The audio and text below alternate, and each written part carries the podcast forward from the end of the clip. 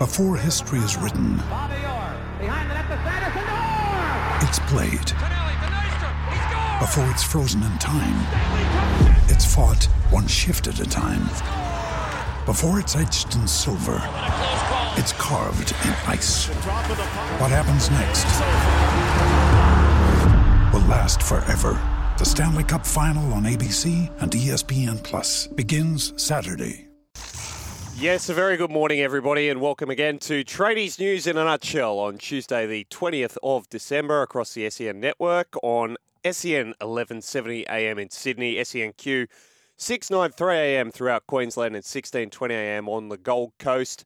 Alex Molchanoff back with you for a final week before Dan Pettigrew returns to take over after Chrissy and gets back in his rightful seat. It's been a pleasure filling in for him over the space of the World Cup cycle. We've had a Rugby League World Cup finish off, a T20 World Cup, and I've sat with you through an entire FIFA World Cup, which has been an honour and a pleasure getting to know you guys, the listeners out there. It's been great interacting with you on the text, and we get to do it for one more week. So please shoot them all in 1300 01 1170 if you want to give me a call this morning or 0457 736 736 if you want to shoot me a text message on this Tuesday morning. Weather today in Sydney, it's cold, isn't it? A top of 20 with some clouds floating around, a top of 23 expected out west in Brisbane. Another sunny day getting up to 27 degrees Celsius this afternoon, and with the Gold Coast headed for a top of 24 today. Nicer up there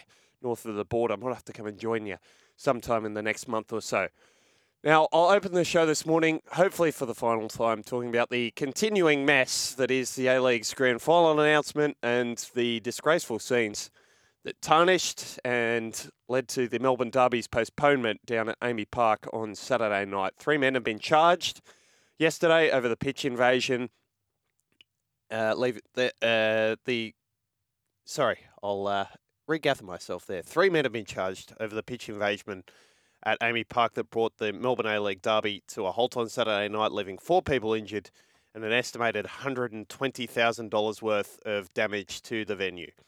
A 23 year old man was charged after he allegedly struck Melbourne City goalkeeper Tom Glover with a bucket full of sand that was there to put out flares. He's been charged with violent disorder, discharge missile, intent to cause injury, recklessly cause injury, unlawful assault, and a string of other minor offences. A 19 year old man has been charged over a separate alleged assault on Glover, as well as an alleged assault on a security guard. He's been charged with violent disorder, discharge missile, three counts of unlawful assault, entry to the competition space, and a couple of other minor charges as well. James Johnson, CEO of Football Australia, was on the front foot on Sunday morning. A positive, in my opinion, as the league's regulator, although Football Australia, the league, uh, the nation's governing body, are less directly involved in the running of the league than they once were. Their employee, referee Alex King, was also one of those under fire from those pitch invading thugs. And similarly, Victory director Catherine Carnegie, who's moved to condemn the goings on on Saturday, and most importantly, acknowledge the fact that the club's attempts to rat out its rogue element over the last few years have fallen short. Indeed, it's been acknowledged by some fans around the club that a number of the perpetrators on Saturday night, though certainly not all of them, already had life bans to their names that weren't enforced and they were allowed into the ground, not just into the ground, into the front seats, in the front rows on Saturday night. A lot has been said from inside and outside the football bubble over the last 24 hours, and eventually we did hear from APL CEO Danny Townsend, the last to comment, first on Sunrise on Monday morning, and then speaking to Channel 10 on the project, and with SEN's Jaleesa Apps last night. I'm going to play you some of his comments before having my say on the A League's response to Saturday night's incident. FFA have said that they've given a show. Completely different. You said you need to now move forward, deal with the consequences. The FFA have said that they've given a show cause notice to the club till Wednesday. What do you expect will happen, and will you have a say in what happens? No, we won't have a say. Um, the, the governance structure of the game is such that Football Australia control the sanction process for good reason because they can take a dispassionate view. Uh, they're not marking their own work like they may have been before unbundling, and that's important. Um, equally, you've got the the, uh, the criminal investigation going on. Victoria Police are doing a great job quickly rounding up the perpetrators and punishing them accordingly. One of those things listed in the show cause notice was a potential to play on neutral venue or behind closed doors. Would that be really would that be detrimental from a business point of view? Well, yeah, certainly, but it's also disappointing for fans. You know, the vast, vast majority of Melbourne Victory fans are very good people. They love their club, they love the teams that play for their club and the players that play for their club, and they love football. So taking that away from them would be a tough tough pill for them, and, and I'd, you know, I'd, hate to see it happen. But at the end of the day, you've got to live with the consequences of actions, and, and the FA will, will make their decision. What would you like to see happen? I think I'd like to see balance. I think we'd zero in on the perpetrators and focus on ensuring that that never happens again and those people can't use our sport as a camouflage for criminal, criminality, which is what happened on Saturday night. They weren't football fans. They weren't Melbourne Victory fans. They, they, they were people that wanted to use that platform to demonstrate uh, their yeah, their um, antisocial activity. Danny Townsend speaking with Jaleesa Apps. Jaleesa coming up on the breakfast show from 6 a.m. this morning on SEN 1170 a.m. You'll hear her with Jimmy Smith from 5 a.m. If you're up in Queensland, that's coming up in about 55 minutes' time. Uh, I have several problems with the APL's response. The first being the delay. The FA, Melbourne Victory, as well as the supporter group, Original Style Melbourne, who these idiots claim to be a part of, all had a statement out the following day. Uh, where were the people running the competition? I'm purely speculating, but I'd hazard a guess that they couldn't agree on what their what their response would be. Much like they couldn't agree on whether taking the grand final to Sydney was a good idea. In fact, I think the 12 A League clubs plus Canberra United and the A League Women's would have an issue if they were asked to agree on whether the sky is blue at the moment. It's not a great situation for your public facing CEO. And I'll add this is long something I've seen as a great strength for Danny Townsend, his performances in media and the fact that he has been keen to interact with the fans that pay his wages when a big issue like this comes up. But he's stuck between ownership groups who've lost each other's trust, along with the trust of the fans they're meant to act in the best interests of. And Townsend has borne the brunt of that, rightly or wrongly. The second thing that's irked me over the past 48 hours or so is the game's desire to distance ourselves, and I say ourselves because I am a passionate football supporter, as you know, if you've been listening over the last few weeks. Uh, we've been keen to distance ourselves from the perpetrators. Danny did it there. James Johnson did it in his press conference on Sunday. The these aren't football fans line is a, a very neat one to trot out, and I can understand why it's used, but it's harmful because it ignores the problem us football fans are well and truly aware of, but all too keen to gloss over when it's convenient. These people are football fans. They keep turning up. And not just that, they're front and centre of the atmospheres that we, rightly, applaud and celebrate when it's all going swimmingly. But distancing ourselves from them abdicates us of the responsibility of dealing with them and the culture that empowers them which is present within certain sections of supporter groups across the A Leagues and some of the lower divisions as well. When the game is not self policing, that's when police present and, you know, people criticise us more justifiably. That is a battle the game needs to win with itself. And, be, and it begins by acknowledging and accepting that the problem we have exists. As fortunately, Melbourne Victory Club director Catherine Carnegie did in her press conference on Sunday. That's the starting point. Fortunately, fixing all this shouldn't be too difficult a task. Firstly, because these fans are an extremely small number. Football fans, yes, but a minuscule minority. We're not we're talking thousands of a percent here. And secondly, because it's been rectified overseas, there's a, a model for us to follow, not least in England, where hooligan, hooliganism was rife throughout the 1970s and 80s, as well as throughout Spain and Italy, where again, hooliganism once rife has largely subsided to the point where occurrences like this, once semi regular overseas, are now near non existent. The same can be achieved here in double time, as they were there, so long as those well meaning in the game are wise enough not to stick their heads in the sand. The next problem the game has to face is the financial difficulty that has seen it in these inflammatory circumstances in the first place. I found it half amusing that police saw it necessary to seek out Sydney FC and Macarthur fan groups to remind them of their their responsibilities ahead of their derby on Christmas Eve. They shouldn't worry themselves. A subdued crowd of 10,000 would be seen as a successful night for the club and the game, considering the incendiary atmosphere around the sport at this moment in the country. Hard to believe I'm in here talk. I was in here talking about Matt Leckie's brilliant effort against Denmark a short three weeks ago. I'd love your thoughts uh, on all of that. One 01 1170 or shoot me a text 0457 736 736 and happily can move on to a little bit of a happier football story. This is it. Gonzalo Montiel, the man who gave away the handball that drew France level at 3 all at the end of extra time. Gonzalo Montiel for Argentina. The world waits. Montiel steps up and he's put it in the back of the nets.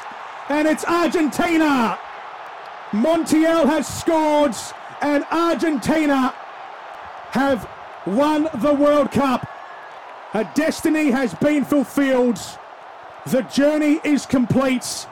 Argentina are World Cup champions. Leo Messi and Argentina, the little master for me, confirmed his place yesterday above the brilliant Diego Maradona and the le- legendary Edson Arantes de Nascimento, also known as Pele. In the pantheon of footballing geniuses to have walked planet Earth, his two goals in the final and a ding dong battle with PSG teammate Kylian Mbappe will live on forever. Alongside his numerous impressive achievements at Barcelona over more than a decade, his longevity at the highest level of football is something we haven't seen before, and it's what sep- separates him from the previous two that I just mentioned. And I could reel off the numbers that would said, yeah, head into a spin about the goals, the assists, the trophies. But as with all the greatest athletes, the most telling thing I can tell you to do with Messi is watch him. Because there is something different in terms of the speed, the thought, the power, precision, technique, and sheer majesty the way he controls a football, strikes it, passes it, dribbles it, and inevitably puts it beyond whichever goalkeeper he's facing and into the back of the net. It makes him unlike anyone who has ever done it and any who will dare to follow in his footsteps. Like Lewis or Johns with a Steeden, Woods with an iron iron, Federer with a tennis racket, or Thorpe in a 50 metre pool, there's something hypnotising about these athletes. They move differently, more gracefully like they were born to do it. And of course, they never are. This net, this naturally appearing talent is honed through hours and hours of repetition, mixed with the right mind and body to harness that hard work. Messi, in his diminutive frame, rapid little legs, and his unbothered head, is the closest football has come to perfection. And the World Cup is his crowning glory. Made all the sweeter by the wait. 16 years since his first appearance at the tournament, eight years since his first final and the extra hour that Kylian Mbappe made him work for with those two late goals. It was a wonderful final and a crowning glory for one of the best to ever do it. 1300 01 1170 if you want to talk about Messi. I'm happy to sit here for the next 47 minutes or so talking about him if that's what you'd like to do. But we'll move on. Cricket, the first test, a test match that finished inside two days. Jaleesa and Jimmy had their say on it yesterday morning. Is it okay? Are you angry about it like Jimmy? Or is it an aberration that occurs once every 90 years on these shores? I, I tend to think it's that. I sat on the couch over the weekend watching stumps flying and catches being held. And wasn't the fielding fantastic? Wasn't the fielding fantastic over the two days? Some of the catching. Cameron Green, a guy who had never played who had never fielded apparently in the gully before being called up for Australia. Hasn't he made that position his own? Wonderful athlete, wonderful pair of hands. And I, I enjoyed watching it. Is it a bad thing if it continues happening? Absolutely. Did the groundsman at the Gabba get it wrong? Probably. Is it the end of days? No. Uh, and what I will say is yes, the pressure's now on the MCG curator to get things right, particularly after last year's Boxing Day test finished inside three days. Another instance of that, and the ICC rightly will come calling and asking questions, but I think some of the pearl clutching about a once in a 90 year result contributed to by range of factors. The pitch, sure, but two brilliant bowling attacks and a South African batting lineup that's going to struggle for the next two test matches as well. A, a, test match batting lineup that's a shell of the last three touring teams that South Africa have sent here that have actually managed to nick series wins. Quite remarkable that they've managed to do that. Uh, they're long odds to repeat the trick for a fourth time running, I can tell you that much. And one last story before the news, because we've been short on rugby league news over the past few weeks and months. This is a big story. Dylan Brown has resisted the inquiries and the offers of the Dolphins, and he signed a remarkable eight year deal with the Parramatta Eels with several options in his favour. The first exit clause in three years' time at the end of 2025. And this, of course, has raised questions about the Eels' ability to re sign Mitch Moses, also off contract at the end of this season. But Jim Sarantinos, the club CEO, saying to the Nine Papers this morning, keeping Dylan doesn't have anything to do with the offer we have for Mitch. Oh, funny that. Not from our perspective. Sarantinos said Mitch and Dylan have both been priorities for us, and that remains the case. Our desire is for Mitch to stay. We've made that very clear to him and his manager. And hopefully, he does stay. Eels fans, love your thoughts on that. And is Dylan Brown worth the long term commitment? Eight years, he'll be 30 if he does get all the way through that contract. All the options in his favour. Be very, very interesting to see how that. Are, are you in favour of long term deals or deals of that length at all? I know some aren't. SEN's Kane Cornes down in South Australia has been very critical of that in a different football code over the past couple of years. Um, it's going to be very, very interesting to see how that plays out. Couple of texts before we get to the first break. Sharky from Nowra, good to hear you up early, mate. Uh, sorry, man, you're too young. Maradona way better than Messi, says Sharky. Put Maradona now with the best modern training, better.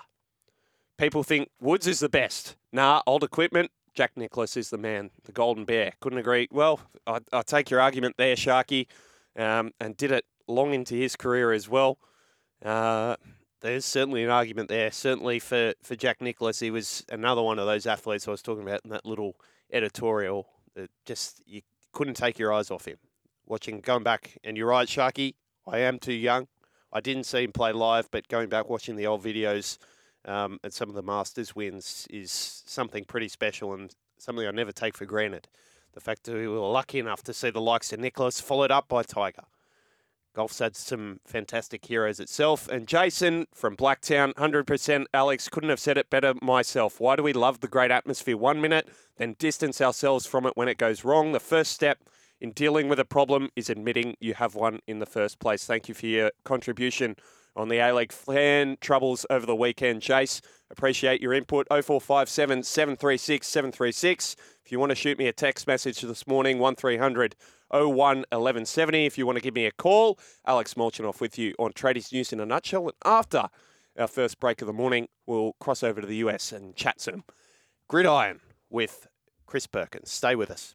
Taking your thoughts on plenty of news this morning, the A League dramas with the fans, Lionel Messi winning the World Cup finally, and Dylan Brown's long term contract coming out of the NRL. What do the Parramatta Eels do to follow that up? Love all your thoughts on that. 0457 736 736 this morning, but it's time to cross over to the US for what was a wild weekend of sporting action and particularly in the NFL. Chris, what is going on over there? Chris Perkins on the line from the United States. How are you, mate? I, am doing good. And uh, just to answer that question, what in the world happened in the NFL this weekend? The NFL was drunk this weekend. and I'm not. I am not talking about go out with your mates, have a few. You wake up the next morning with a bit of a headache. Now, I'm talking about dancing shirtless on a table. Your friends take keys from you. You wake up the next morning hugging a toilet, going, "Dude, where's my pants?" Drunk. Oh, what a fantastic sport you guys have got going over there. And just the format of the season, everything about it. The NFL is one of the best products in sport anywhere in the world. Let's start with the Cowboys because they, well, they know how to stuff it all up, don't they? Let's put it that way. They blow a lead to Trevor Lawrence and the Jaguars.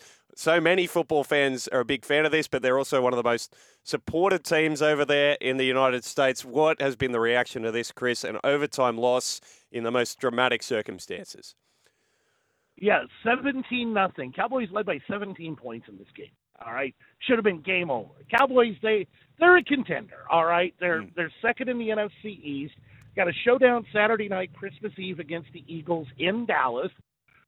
and they still have a shot at winning the division. Now, that that shot took a that shot at winning the division took a serious hit though Did it? when uh, they went to overtime and Dak Prescott threw a very awkward looking pass that got deflected and bounced into the arms of a defender who proceeded to take it to the house for a walk off touchdown in overtime.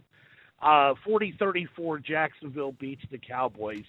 I it, it, it's hard to explain because the Cowboys defense this year has been so good, Mm. but there is no excuse for giving up 40 to the Jags. Yeah. The Jags, they're getting better. They've got some talent, and, and Trevor Lawrence has gotten better and better as the season's worn on. Mm. But there's still no excuse for giving up 40 to the Jaguars. Yep. Yep. And you're talking about a team that are a contender, looking a little bit like a pretender from a, all the way over here in Well, now- Australia. I don't know if that's that's accurate, Chris. Can they upset the odds and, and come back from here, or is it are they going to be a little too short this season? Well, here's the thing. I think I mean their their chances of winning the uh, NFC East, uh, they're they they are basically slim and none, and, and Slim's walking to the door. All right, Mm. their, their odds of winning the division are are ridiculous. I mean the, the Eagles will have to lose out for the Cowboys to be able to win the division, and the Cowboys would have to win out. Mm. All right, so I, I don't see that happening. So I, the Cowboys' best case scenario, and the likely scenario is they're going to be the five seed in the NFC. Yep. Uh, which means they play wild card weekend on the road, probably uh, most likely against the NFC South Division champions. Yep. All right. Now that's going to be a very winnable game because that division champion probably going to have a losing record. Uh, the Cowboys will be a significantly better team than the than whoever they would play in the playoffs, even though it'd be a road game. Mm. Uh, so yeah, they could win a playoff game, but how deep do they go? Their their likely second uh, divisional round game would be the Eagles. Mm. So yeah, the the odds of a deep playoff run they're they're getting slimmer by the day, and you know, losses like that to the Jaguars do not help matters at all for the Cowboys. Do not at all. Now, moving over to the AFC, we had that big game. We were talking about it uh, last week. Played in the sl- snow up in Buffalo, and the Bills clinching their spot in the playoffs with a, a winning field goal, the final play of the game in their game against Miami. Yeah, and that was real. Honestly, that game was a lot. It, it was a lot closer than I expected it to be because Mm. Miami had come in losing two in a row. It was in Buffalo. It was cold. It was snowy. Although the snow held off for most of the game, I mean, the it looked great. I mean, Buffalo got a couple of feet of snow Yeah. over the course of Friday and into Saturday, and the and then it just stopped during the game. They got the field cleared off. It didn't start up again until fairly late in the game.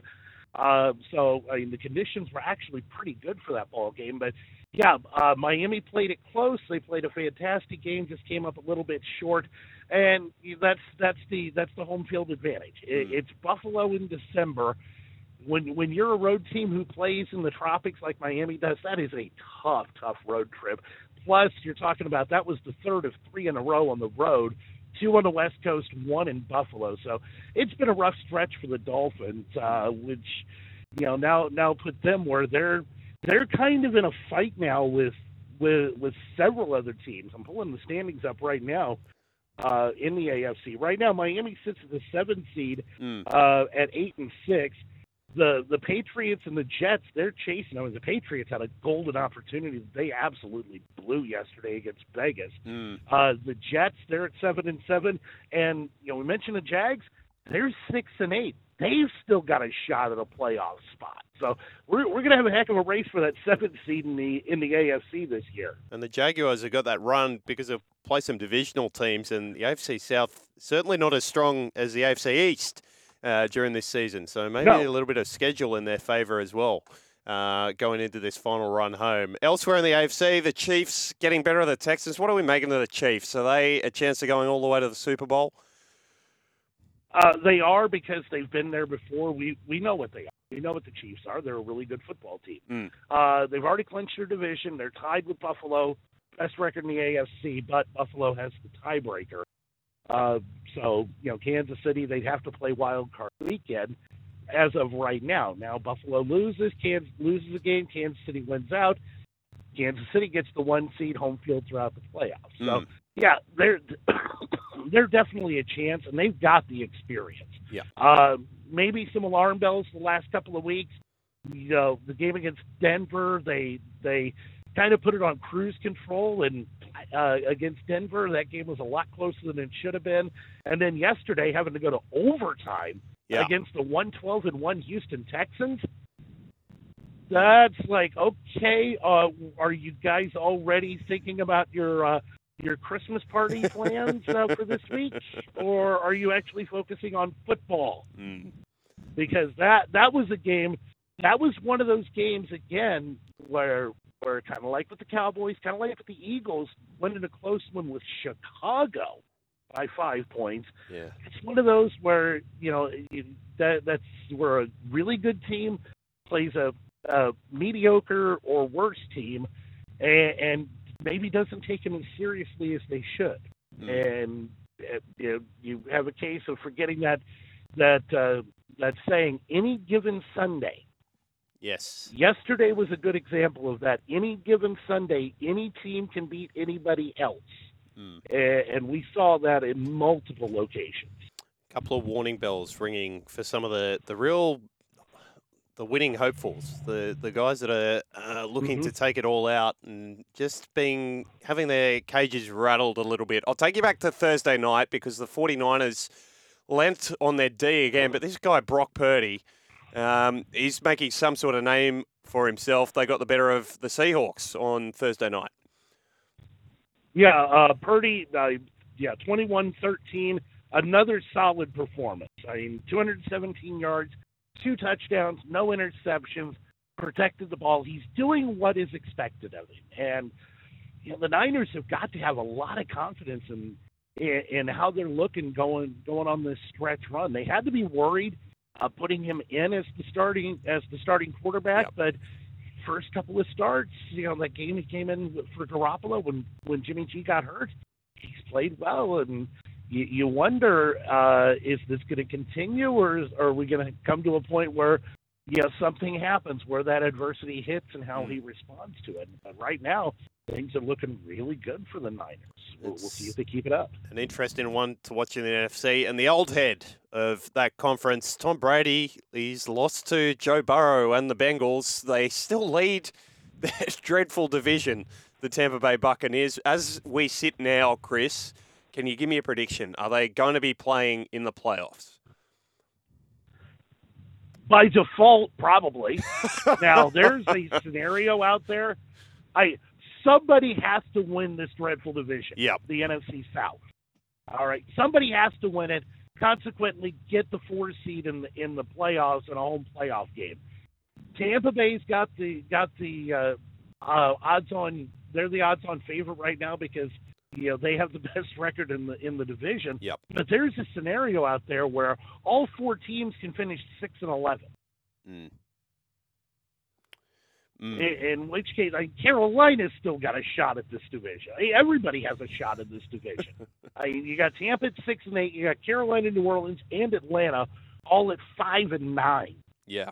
I, it's it's just it, it's it's ugly. It, it's horrific to watch. And listen, their counterpart, the AFC South, did much better. Mm. The only difference is there's actually a team in the AFC South that's at 500. Tennessee at seven and seven. Yep. So yeah, the the the two South divisions, uh, not exactly not, not good football this year from from those two divisions. We're not expecting to see them deep into the playoffs. And just before I let you go, Chris, an interesting Monday night football game coming up today. Uh, not too particularly, well, two teams not having particularly good seasons, but trying to gear up for a run to the playoffs. The Rams and the Packers. Who wins? And if they do win, can either of these teams make the playoffs? Well, uh, I'll tell you what. I am right now approximately six miles from Lambeau Field Right. in Green Bay. I, I will tell you the weather up here. It is cloudy. It is currently minus nine Celsius. Ooh. I like the Packers in this game simply because of the weather up here. The, Right. You know, the LA Rams. You know, they are. You know, they're warm weather. They're SoCal. Yeah. They don't. They don't deal with this cold stuff. The Green Bay Packers, on the other hand, uh, they they deal with it well. They're they are certainly used to it. So uh, I'm going to take the Packers in this one. Uh, it, it's it's almost going to be a very it's almost going to be an unwatchable game in all honesty, because you're talking about the the Rams at four and nine, the Packers at five and eight. Neither one of them are even thinking playoffs right now. Right. They're so far back in their in their respective races. This, this is a play out the string game, and, and I'd say they were you know they were they were playing for for uh, draft picks. Uh, but the Rams, I don't think has have their 2023 Yeah. first round draft pick. Mm. Uh, there's not much for the Rams to play for here except for uh, improving Detroit's draft position Mm. in, Well, in April. the So- division rival of the Packers. So Uh, this, oh, it's so interesting exactly. the way it all plays out. Uh, these sort of dead rubbers down the stretch. Chris, thank you so much for joining us on another busy Monday for you, Tuesday for us. We'll talk to you again later in the week with any luck. And uh, thanks again for your contribution to Tradies News in a nutshell. Sounds good. And you have a good day.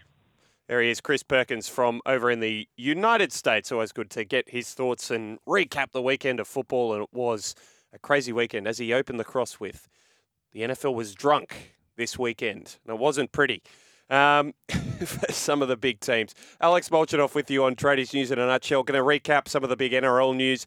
Dylan Brown re signing an eight year deal, an eight year deal with options in his favour for the Parramatta Eels. That's the, the big headline coming out of the National Rugby League. We'll talk some more football with Lionel Messi basking in the glow of his World Cup win and Argentina's first World Cup win in 36 years, 24 hours ago. And we'll talk some of the disturbing scenes again out of the A League over the weekend. Stick with us. Any of your thoughts on any of those topics, 1300 01 1170, or give me a text 0457 736 736. We've also got a Boxing Day test match coming up at the end of the week to look forward to. Big Bash League rolling on. There's sport everywhere. I want your thoughts on it. Give me a call. Alex Molchanoff, Tradies News in a nutshell, back in a moment. Tradies News in a nutshell on this Tuesday morning. Alex Molchanoff, delighted to be back with you, taking all your thoughts on the sporting issues of the morning. 1300 01 1170, my number 0457 736 736 if you want to shoot me a text. And the big news on the back page of the Sydney Morning Herald this morning Lionel Messi holding the World Cup. Uh, probably the greatest World Cup final of all time. I'll have a, a little bit more of my say on that after this. But the NRL news that is down in the bottom corner is just tucked away.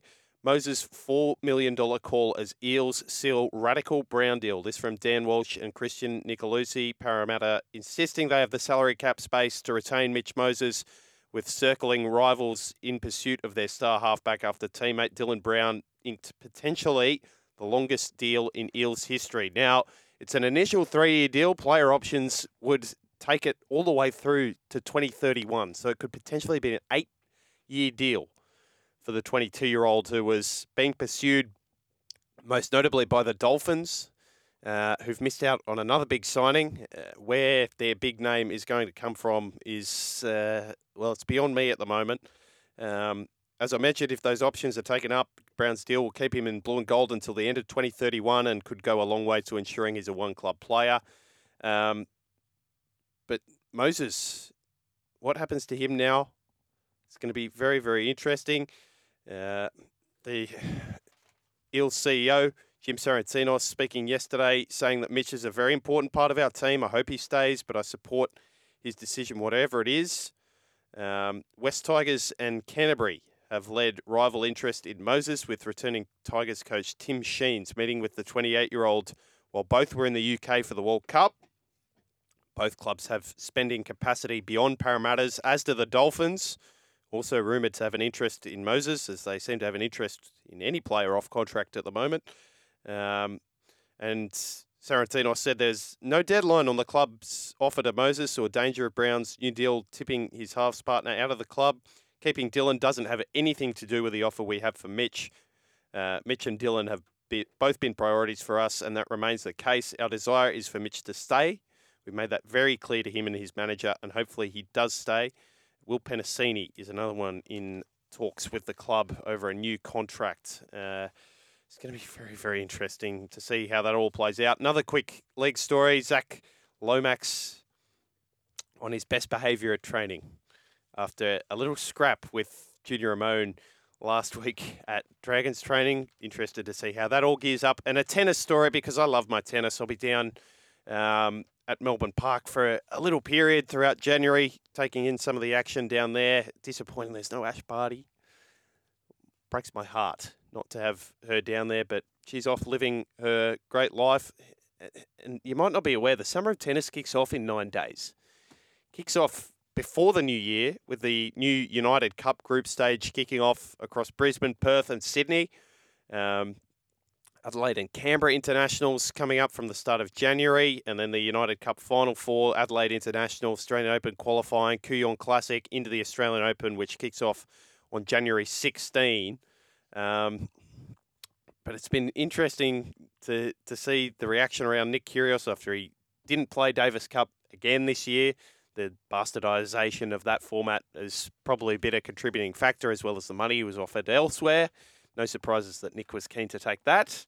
Uh, if we've paid any attention to his career over the past near decade now, it's quite remarkable to think that Nick has been around that long um, and probably is in the form of his life. Uh, Pat Rafter having his say on Kyrgios's chances of winning the Australian Open in the Daily Telegraph today. The talent's there. We've always known it. It's up to him. Rafter said when asked if Kyrgios was prime for a strong showing. We always said that, but you need the whole package, obviously talent wise in terms of how you play the game. Yes, but the game is complicated. Has a lot of other things. You have to be really fit. You have to be in a good frame of mind. All those type of things need work. He's an enigma, I guess. It's always hard to know how it's always hard to know with him how he's going to go, but he's got the talent. And after his run to the final at Wimbledon in the middle of last year, there's no doubt that Nick Kyrgios has the potential to follow that up with something special. Uh, with half the country behind him, perhaps not quite that many.